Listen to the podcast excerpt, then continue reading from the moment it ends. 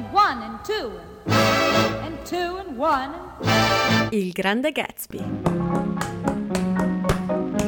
di Francis Scott Fitzgerald.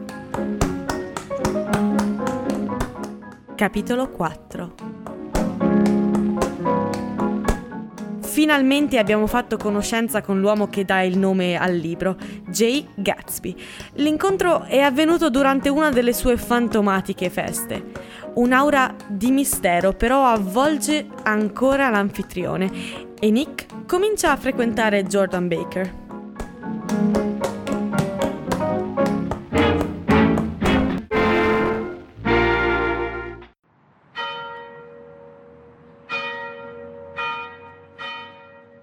La domenica mattina, mentre le campane delle chiese rintoccavano nei villaggi costieri, il mondo e la sua amante ritornarono alla casa di Gatsby e si strizzarono l'occhio sul prato. È un contrabbandiere, dicevano le ragazze, aggirandosi fra i suoi cocktail e i suoi fiori. Una volta ha ucciso un tale che aveva scoperto in lui un nipote di von Hindenburg e secondo cugino del diavolo. Dammi una rosa, tesoro, e versami un altro goccio in questo bicchiere. Una volta ho scritto sugli spazi vuoti di un orario ferroviario i nomi di coloro che frequentarono la casa di Gatsby quell'estate. Ormai l'orario è vecchio, tutto sfasciato porta per intestazione. Questo orario entra in vigore il 5 luglio 1922. Ma riesco ancora a leggere i nomi grigi che da soli vi daranno un'impressione più chiara di quanto possano farlo le mie descrizioni delle persone che accettarono l'ospitalità di Gatsby e gli offrirono il complimento accorto di non sapere assolutamente niente di lui. Allora, da East Egg venivano i Chester Becker e i Leach e un tale che si chiamava Bunsen, che avevo conosciuto a Yale, e il dottor Webster Seabay, che è annegato l'estate scorsa lassù nel Maine e gli Hornbean e i Willy Voltaire e un intero clan che si chiamava Black Buck che si riuniva sempre in un angolo e rizzava il naso come fanno le capre contro chiunque si avvicinasse. E gli Ismay e i Christie, o meglio, Hubert Auerbach e la moglie del signor Christie, e Edgar Beaver, i cui capelli, si dice, sono diventati bianchi come il cotone senza nessuna ragione al mondo, un pomeriggio d'inverno. Clarence Endive era di East Egg, ricordo. Venne solo una volta in calzoni bianchi da golf e litigò in giardino con un individuo sposato che si chiamava Etty da zone più lontane dell'isola venivano i Cheadle e gli O.R.P. Schroeder e gli Stonewall Jackson Abram della Georgia e i Fishguard e i Ripley Snell.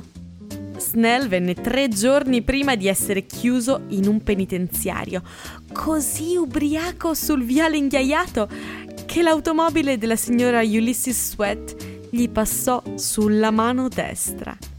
Venivano anche i Dancy e S.B. Whitebait, che aveva passato da un pezzo la sessantina, e Maurice A. Flink, e gli Hammerhead e Beluga, l'importatore di tabacco, e la ragazza di Beluga.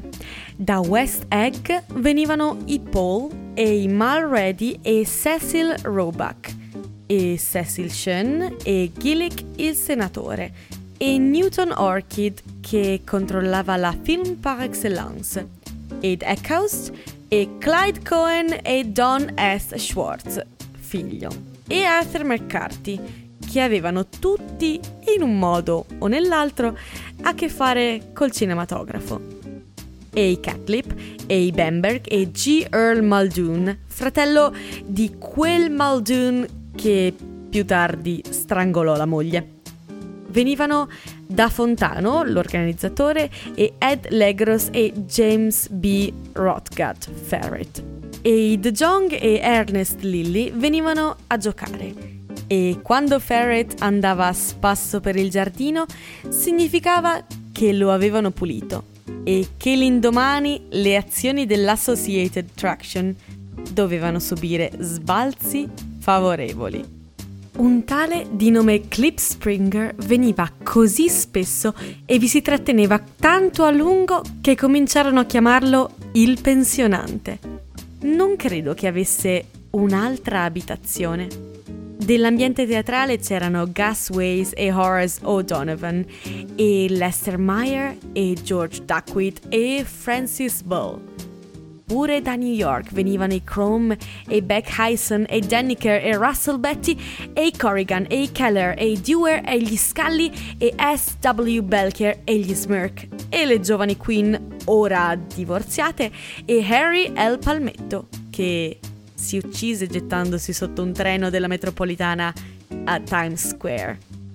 Benny McCleenan arrivava sempre con quattro ragazze non erano mai le stesse anagraficamente parlando, ma erano così identiche le une alle altre che era inevitabile credere di averle già viste. Ho dimenticato i loro nomi. Jacqueline, credo, o forse Consuela o Gloria o Judy o June. E i loro cognomi erano o nomi melodiosi di fiori e di mesi o quelli più aspri di grandi capitalisti americani, di cui le ragazze ammettevano, se si insisteva, di essere cugine. Oltre a tutti questi, ricordo che vennero almeno una volta Faustina O'Brien e le ragazze Bedecker e il giovane Brewer, al quale in guerra una pallottola asportò il naso e il signor Olbraxberger e la signorina Haag, sua fidanzata, e Ardita Fitzpeters e il signor P. Jewett, già capo della Legione Americana, e la signorina Claudia Heap, con un tale che si diceva fosse il suo chauffeur, e un principe di qualcosa che chiamavano Duca e il cui nome, seppur l'ho mai saputo, ho dimenticato.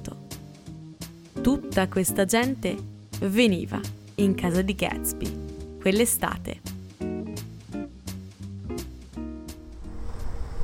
Una mattina alle 9, verso la fine di luglio, l'automobile smagliante di Gatsby sbucò sul viale roccioso che conduceva al mio cancello e proruppe nella melodia della sua sirena a tre note. Era la prima volta che Gatsby veniva a trovarmi. Benché fossi andato a due delle sue feste, avessi girato con lui sul suo idrovolante e dopo inviti ripetuti mi fossi servito frequentemente della sua spiaggia. Buongiorno, vecchio mio. Oggi dobbiamo far colazione insieme, perciò ho pensato di venirti a prendere. Si stava dondolando sulla pedana della macchina, con quella disinvoltura così caratteristicamente americana che credo derivi dalla spontaneità della nostra educazione giovanile e soprattutto dalla grazia informe dei nostri giochi nervosi e saltuari. Questa caratteristica si rivelava di continuo sotto forma di irrequietezza, nei suoi modi rigorosamente convenzionali. Non stava mai del tutto fermo.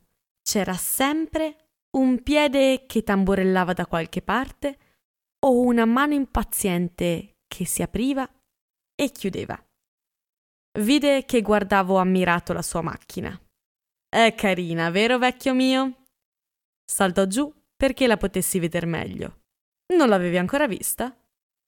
L'avevo già vista. Tutti l'avevano vista era di un caldo color crema, lucente di cromatura, gonfiata qua e là nella sua lunghezza mostruosa da un trionfo di cavità per cappelli e provviste e utensili, e coperta da un labirinto di parabrezze che rispecchiavano innumerevoli soli, seduti dietro vari strati di cristallo in una specie di serra di cuoio verde, partimmo per la città.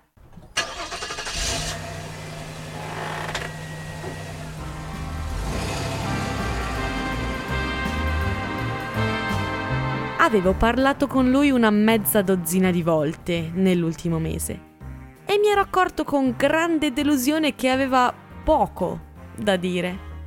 Così la mia prima impressione che questo personaggio avesse in sé qualcosa di impreciso ma notevole si era pian piano dileguata e Gatsby era diventato semplicemente il proprietario di una casa molto vistosa vicino alla mia.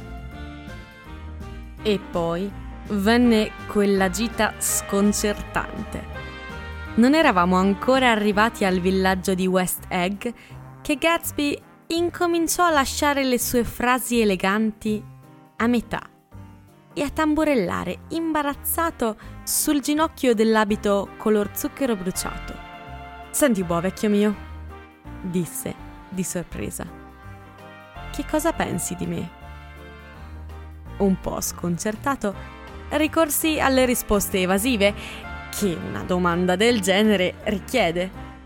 Beh, ora ti parlerò un po' di me, mi interruppe. Non voglio che ti faccia un'idea sbagliata sul mio conto in base a tutte le storie che senti in giro.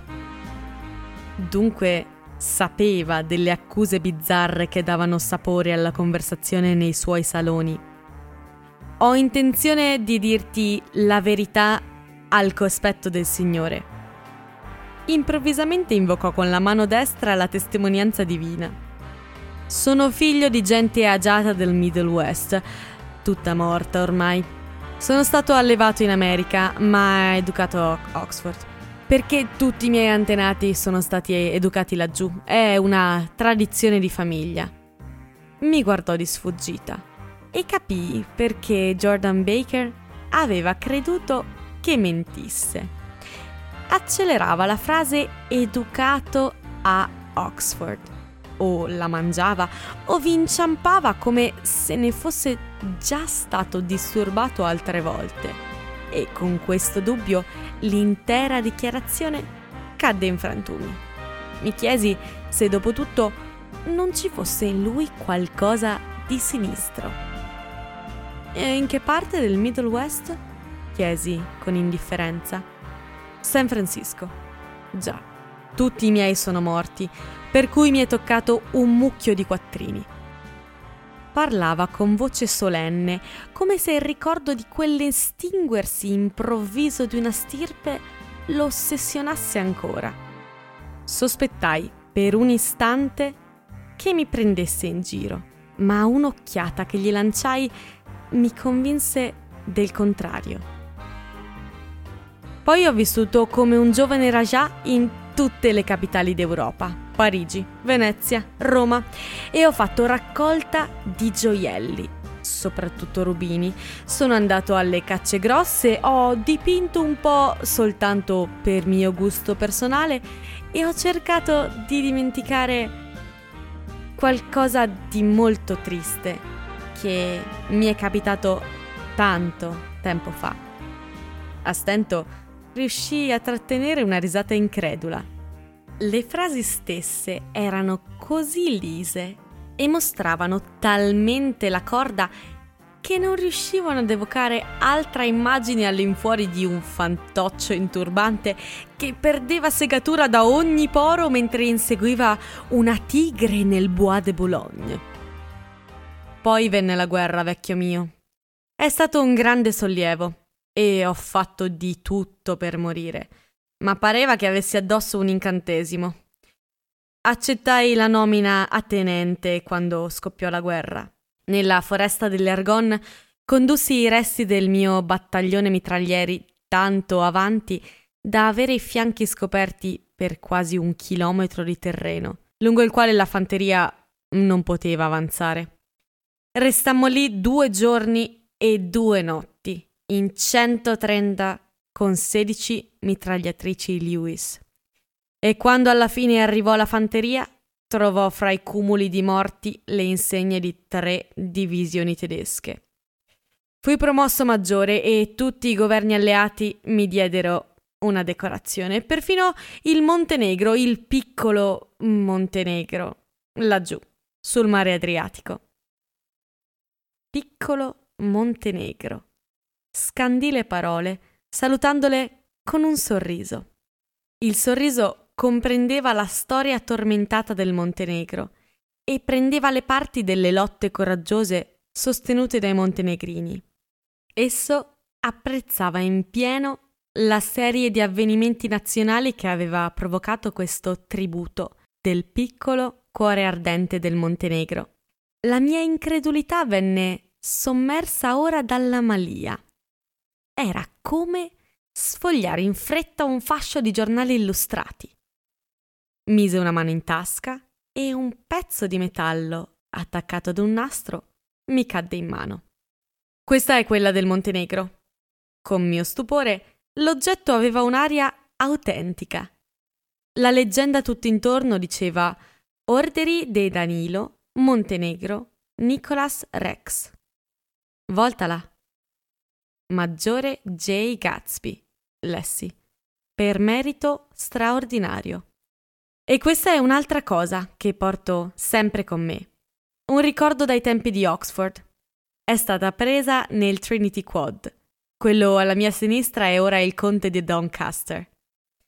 Era la fotografia di una mezza dozzina di giovanotti in maglione a righe, sparsi in un cortile al di là del quale si scorgeva una schiera di guglie. C'era Gatsby, con l'aria un tantino più giovane, e una mazza da cricket in mano. Allora era vero tutto.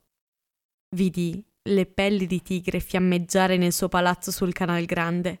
Lo vidi aprire un forziere pieno di rubini per placare con quelle profondità accese di cremisi i morsi del cuore infranto. Ho intenzione di chiederti un grande favore oggi, disse, soddisfatto, rimettendosi i ricordi in tasca. Perciò ho pensato che dovevi sapere qualcosa di me. Non volevo che tu mi prendessi per uno qualunque. Capisci? Di solito frequento sempre estranei perché mi lascio trascinare qua e là per cercare di dimenticare la cosa triste che mi è successa. Esitò un momento. Saprai questo pomeriggio di che cosa si tratta? A colazione? No, nel pomeriggio ho saputo per caso che andrai a prendere il tè con la signorina Baker. Vuoi dire che sei innamorato della signorina Baker? No, no, vecchio mio. Ma la signorina Baker ha gentilmente acconsentito a parlarti di questa faccenda. Non avevo la minima idea di che cosa fosse questa faccenda, ma ero più seccato che interessato. Non avevo invitato Jordan a prendere il tè per discutere su Jay Gatsby. Ero certo che mi avrebbe chiesto qualcosa di assolutamente fantastico e per un momento mi dispiacque di aver mai messo piede su quel prato troppo affollato. Non volle aggiungere una parola. La sua correttezza crebbe a misura che ci avvicinavamo alla città.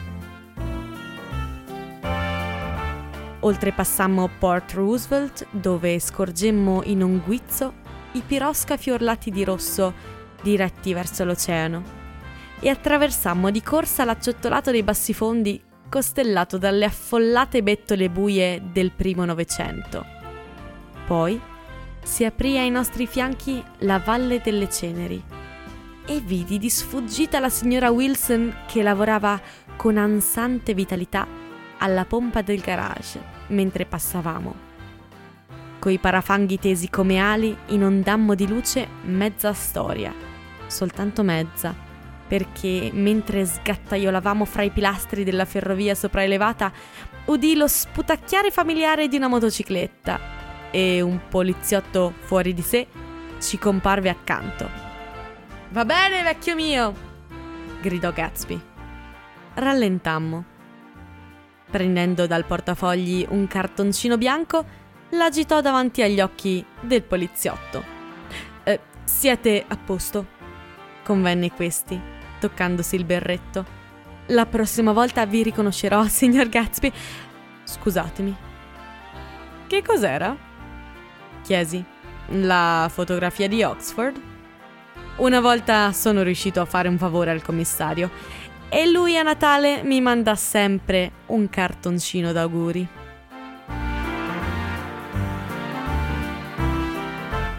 Passammo sul grande ponte col sole che attraverso il traliccio continuava a far luccicare le macchine che passavano e la città che sorgeva al di là del fiume in cumuli bianchi e pani di zucchero costruiti tutti come al tocco di una bacchetta magica, con denaro che non ha odore.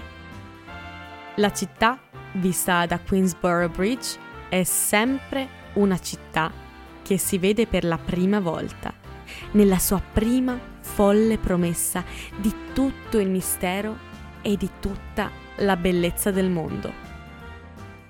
Un morto ci oltrepassò nel suo feretro coperto di fiori, seguito da due carrozze con le tendine abbassate e da altre carrozze più allegre per gli amici. Gli amici ci guardarono con occhi tragici e labbra superiori sottili da europei sudorientali. E fui lieto che la vista della splendida macchina di Gatsby venisse inclusa nella loro sobria festa. Mentre attraversavamo Blackwell's Island ci sorpassò una limousine con uno chauffeur bianco al volante e occupata da tre negri azzimati, due maschi e una ragazza. Risi forte quando il bianco dei loro occhi si volse verso di noi con altera rivalità. Qualunque cosa può capitare ora che abbiamo passato questo ponte, pensai. Qualunque cosa poteva capitare perfino Gatsby, senza provocare alcun stupore.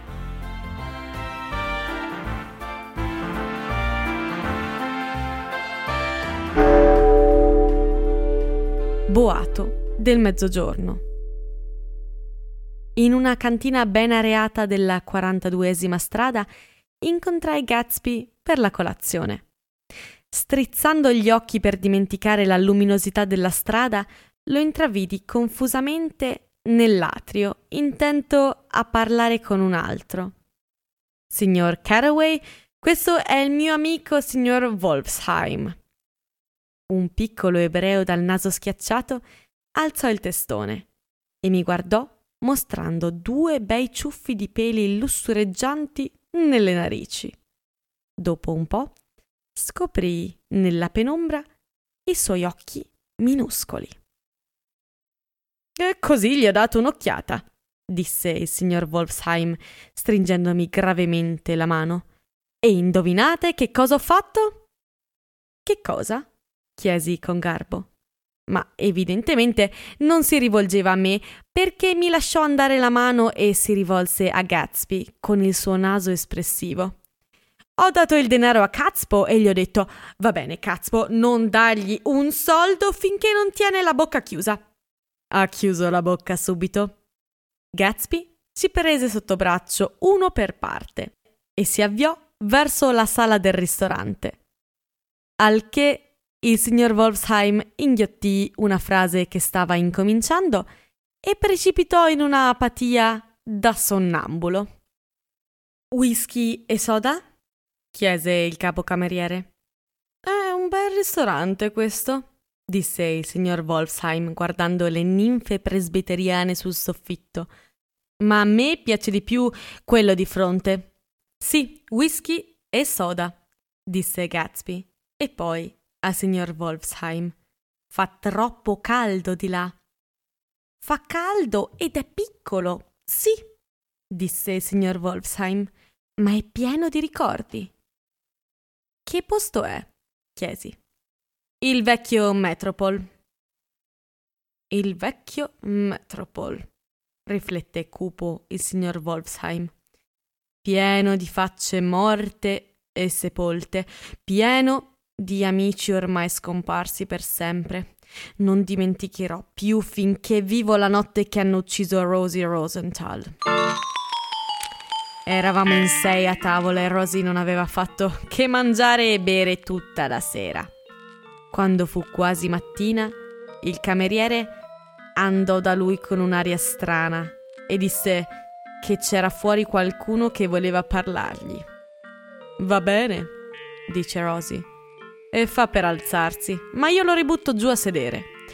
Lascia che vengano qua se ti vogliono quei bastardi, ma tu fammi il favore di non uscire da questa stanza. Erano le quattro del mattino e se avessimo aperto le persiane avremmo visto la luce dell'alba. E lui è andato?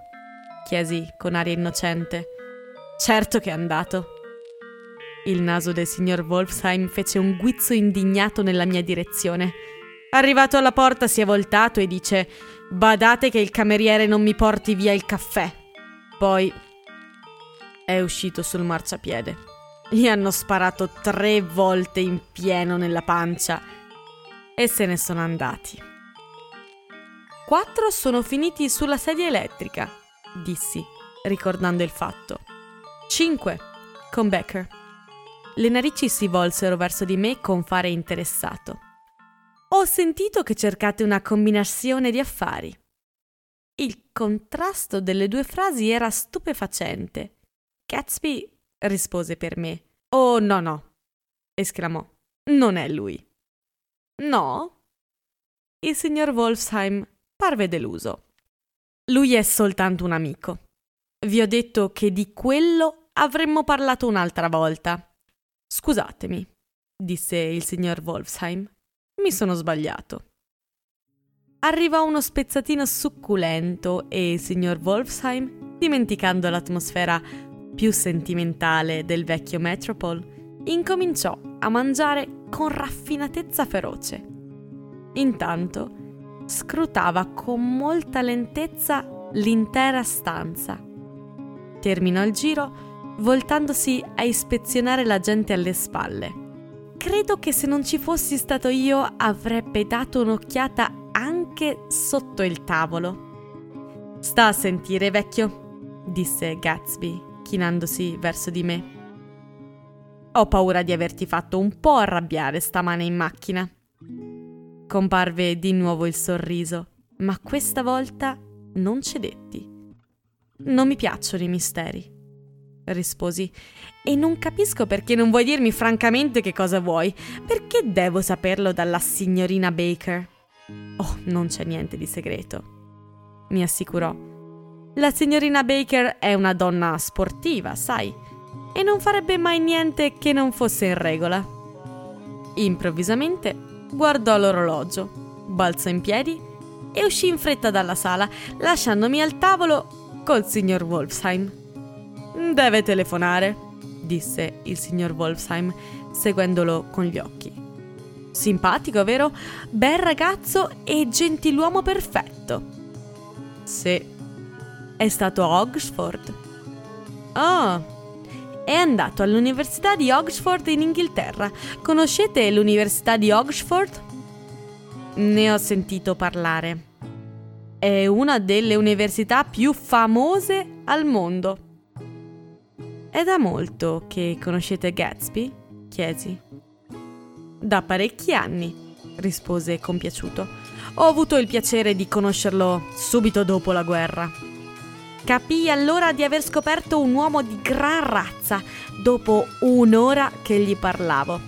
Mi sono detto, ecco il tipo d'uomo che si vorrebbe portare a casa per presentarlo alla madre e alla sorella. Si interruppe. Vedo che state guardando i miei gemelli. Non li stavo guardando, ma li guardai subito. Erano costituiti da pezzetti d'avorio stranamente familiari. Sono i più begli esemplari di molari umani, mi informò. Beh, li guardai da vicino. È un'idea molto interessante. Già, tirò i polsini sotto la giacca. Già, Gatsby sta molto attento con le donne. La moglie di un amico non la guarderebbe neanche. Quando il soggetto di questa fiducia istintiva ritornò al tavolo e sedette, il signor Wolfsheim trangugiò il caffè in un sorso e si alzò. È stata una colazione squisita, disse. E ora lascio voi giovani prima di diventare indiscreto. Non abbiate fretta, Meyer, disse Gatsby senza entusiasmo. Il signor Wolfsheim alzò la mano in una specie di benedizione. Siete molto gentile, ma io appartengo ad un'altra generazione, annunziò solenne. Restatevene qui a discutere sul vostro sport sulle vostre ragazze, sui vostri. sostituì un sostantivo immaginario con un altro gesto della mano. Quanto a me, ho 50 anni e non voglio imporvi oltre la mia presenza. Quando ci strinse la mano e si voltò, il suo naso tragico stava tremando. Mi chiesi se avessi detto qualcosa che potesse offenderlo. Certe volte diventa molto sentimentale, spiegò Gatsby. Questa è una delle sue giornate sentimentali. È proprio una macchietta di New York, un autentico cittadino di Broadway. Ma chi è un attore? No, un dentista. Meyer Wolfsheim? No, è un giocatore di professione. Gatsby esitò. Poi aggiunse freddamente: È quello che ha alterato la serie delle partite nel campionato mondiale di baseball del 1919. Alterato il campionato mondiale? ripetei. L'idea fu un vero colpo per me. Ricordavo naturalmente che nel 1919 era stata alterata la serie delle partite, ma se ci avessi riflettuto sopra L'avrei giudicato un caso, la conseguenza finale di un susseguirsi di circostanze. Non mi era mai venuto in mente che qualcuno potesse scherzare con la buona fede di 50 milioni di persone con la freddezza di un ladro che fa saltare una cassaforte. Ma come gli è venuta l'idea di farlo? Ne ha vista la possibilità.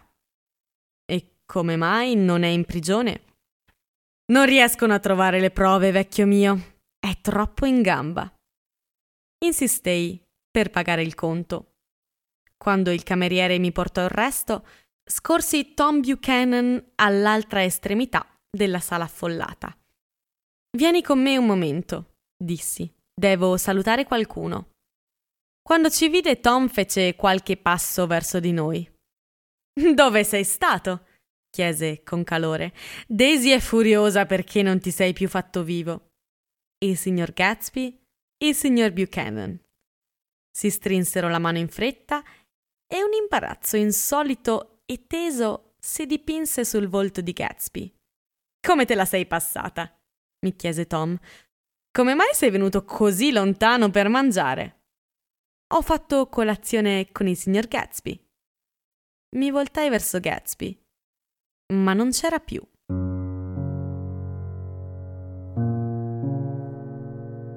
In quel giorno d'ottobre del 917, disse quel pomeriggio Jordan Baker, rigidamente seduta su una sedia dall'alta spalliera nel giardino da tè del Plaza Hotel.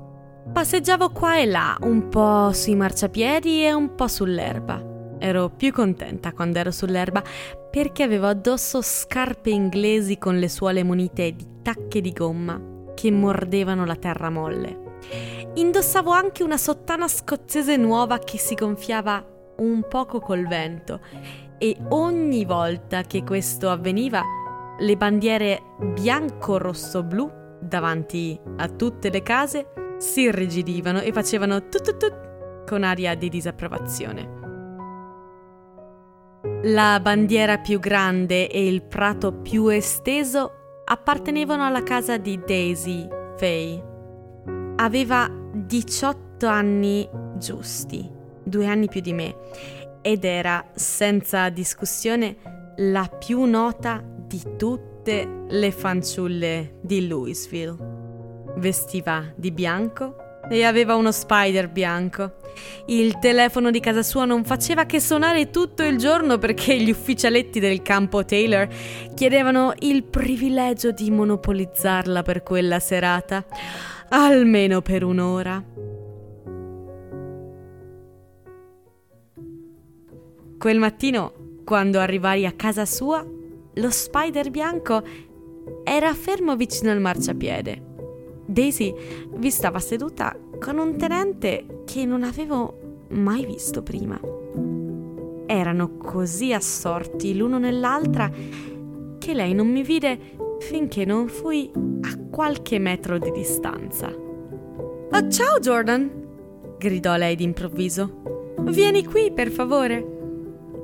Fui lusingata che volesse parlarmi, perché fra le ragazze più grandi era lei quella che ammiravo di più. Mi chiese se andavo alla Croce Rossa a preparare i pacchetti di medicazione. Risposi di sì. Beh, allora volevo per favore avvertire che lei quel giorno non poteva venire. L'ufficiale, mentre Daisy parlava, la fissava come tutte le ragazzine desiderano essere fissate una volta o l'altra.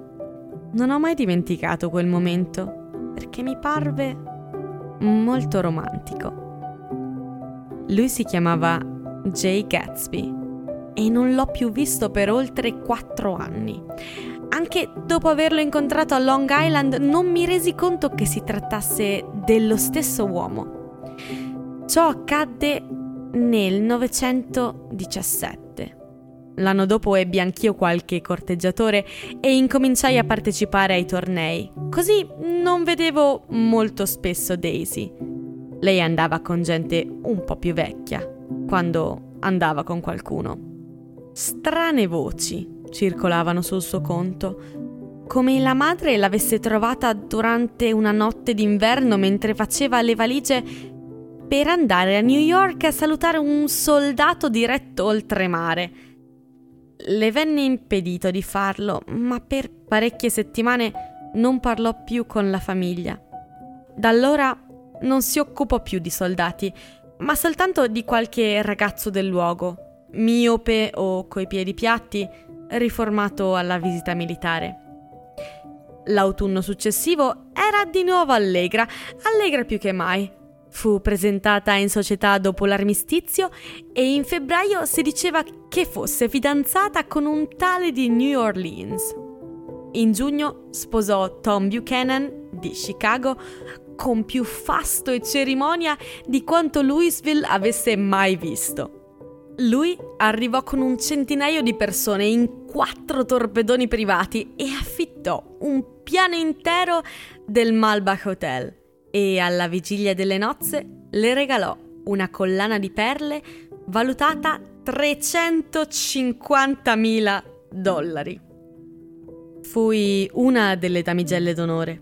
Andai in camera sua mezz'ora prima del pranzo nuziale e la trovai distesa sul letto, bella come una notte di giugno nel suo vestito a fiori e ubriaca come una scimmia. Aveva una bottiglia di Soterni in una mano e una lettera nell'altra. Fammi le congratulazioni, mormorò. È la prima volta che bevo, ma oh, come mi piace. Che cosa c'è, Daisy? Ti dico che avevo paura. Non avevo mai visto una ragazza in quello stato. Tieni, tesoro, brancicò nel cestino per la carta straccia che aveva con sé sul letto e tirò fuori la collana di perle. Portale di sotto e restituiscile a chiunque le abbia pagate. Di a tutti che Daisy ha cambiato idea. Di Daisy ha cambiato idea. Incominciò a piangere. Pianse e pianse. Corsi fuori e riuscì a trovare la cameriera di sua madre. Chiudemmo la porta a chiave e mettemmo Daisy nell'acqua fredda. Non volle lasciare la lettera. La portò con sé nella vasca e la strizzò fino a renderla una palla bagnata e mi permise di metterla nel portasapone soltanto quando vide che si stava sciogliendo come la neve. Ma non disse più una parola. Le facemmo respirare ammoniaca e le mettemmo ghiaccio sulla fronte. Poi la rivestimmo col suo bel vestito e mezz'ora dopo, quando uscimmo dalla stanza, le perle le cingevano il collo e l'incidente era chiuso.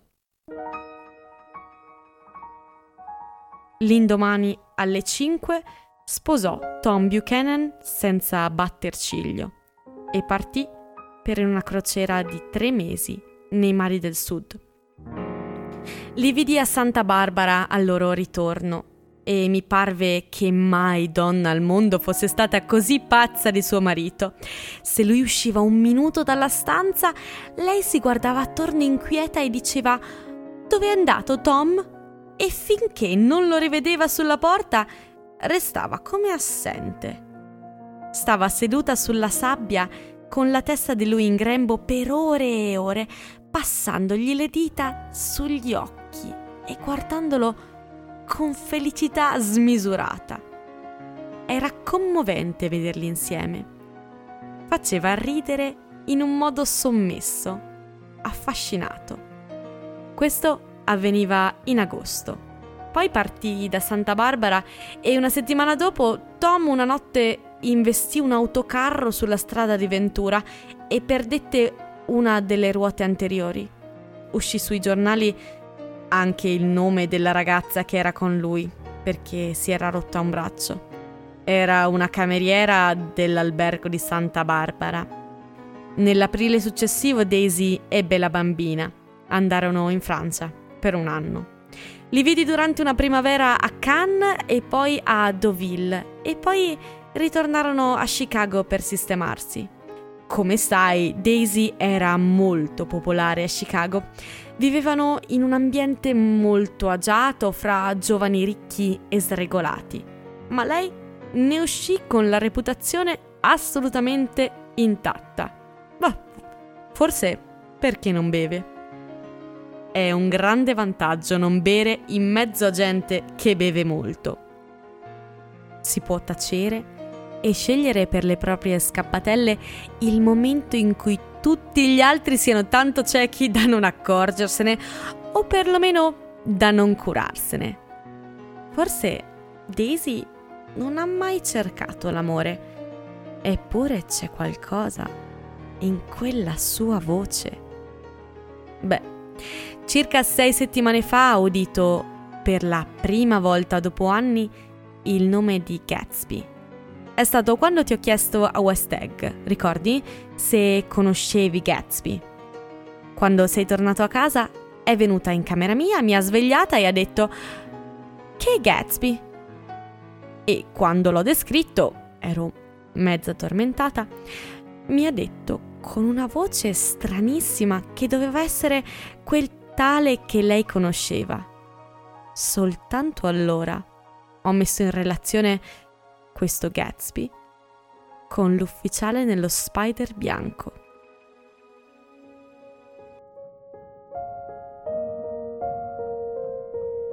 Quando Jordan Baker ebbe finito di raccontarmi questa storia, ce n'eravamo andati dal plaza da più di mezz'ora e stavamo attraversando in carrozza Central Park. Il sole era sceso dietro le vistose dimore delle stelle del cinema nella zona fra la cinquantesima e la sessantesima strada. E le voci limpide dei bimbi, già raccolti come grilli sull'erba, si levavano nel crepuscolo caldo. Io sono lo sceicco, ti voglio sol per me. La notte mentre dormo, vedrai, verrò da te. È stata una strana coincidenza, dissi. Ma non è stata affatto una coincidenza. Come no? Gatsby ha comprato quella casa in modo da avere Daisy proprio dall'altra parte della baia. Allora non aveva invocato soltanto le stelle in quella notte di giugno. Mi balzò vivo davanti agli occhi, improvvisamente partorito dal grembo del suo inutile splendore. Vuol sapere continuò Jordan. Se non ti dispiace invitare Daisy in casa tua un pomeriggio e poi far venire anche lui. La richiesta era così modesta che ne fui scosso. Aveva aspettato cinque anni e aveva comprato un palazzo dove distribuiva luce di stelle a falene di ogni genere, unicamente per poter venire un pomeriggio nel giardino di un estraneo. E dovevo sapere tutto questo prima che mi chiedesse una sciocchezza simile? Ha paura. Ha aspettato tanto tempo. Pensava che tu ti potessi offendere, vedi, è molto primitivo, nonostante tutto. Qualcosa mi turbava. Perché non ha chiesto a te di organizzare l'incontro? Eh, vuole che lei veda la sua casa, spiegò. E tu stai proprio vicino a lui. Oh, credo che lui si aspettasse quasi di veder comparire Daisy a una delle sue feste una volta o l'altra, continuò Jordan. Ma lei non vi andò mai. Poi incominciò a chiedere come per caso alla gente se la conoscevano e io sono stata la prima che ha trovato. È stato quella sera che mi ha mandata a chiamare durante la sua festa. E avresti dovuto sentire con quanti preamboli arrivò al sodo. Naturalmente ho suggerito subito una colazione a New York. Pareva che stesse per impazzire. Non voglio far niente di scorretto. Voglio vederla vicino a casa.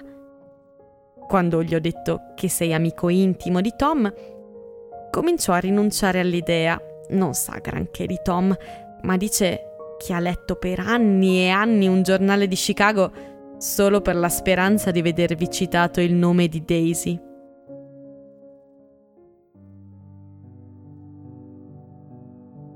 Ormai era buio e quando passammo sotto un ponte cinsi la spalla dorata di Jordan col braccio e la attirai verso di me, invitandola a cena improvvisamente mi accorsi di non pensare più a Daisy e Gatsby, ma a questa persona, linda, aspra, ben definita, che partecipava allo scetticismo universale e si inarcava piena di vita fra le mie braccia. Una frase incominciò a martellarmi nelle orecchie con una specie di eccitamento impetuoso. Ci sono soltanto perseguitati e persecutori affaccendati e stanchi. E Daisy deve avere anche lei qualcosa nella vita, mormorò Jordan. Ma lei ha voglia di vedere Gatsby? Non deve saperne niente. Gatsby non vuole che lei sappia. Tu devi soltanto invitarla a un tè. Oltrepassammo una barriera di alberi cupi e poi la facciata della 59esima strada. Una massa di pallida luce delicata illuminò il parco. A differenza di Gatsby e Tom Buchanan, io non disponevo di ragazze i cui volti incorporei fluttuassero nelle cornici buie delle insegne luminose. Così attrassi a me la ragazza che avevo vicino, stringendola fra le braccia. La bocca sprezzante di lei sorrise e così l'attrassi ancora più vicina, questa volta verso il mio viso.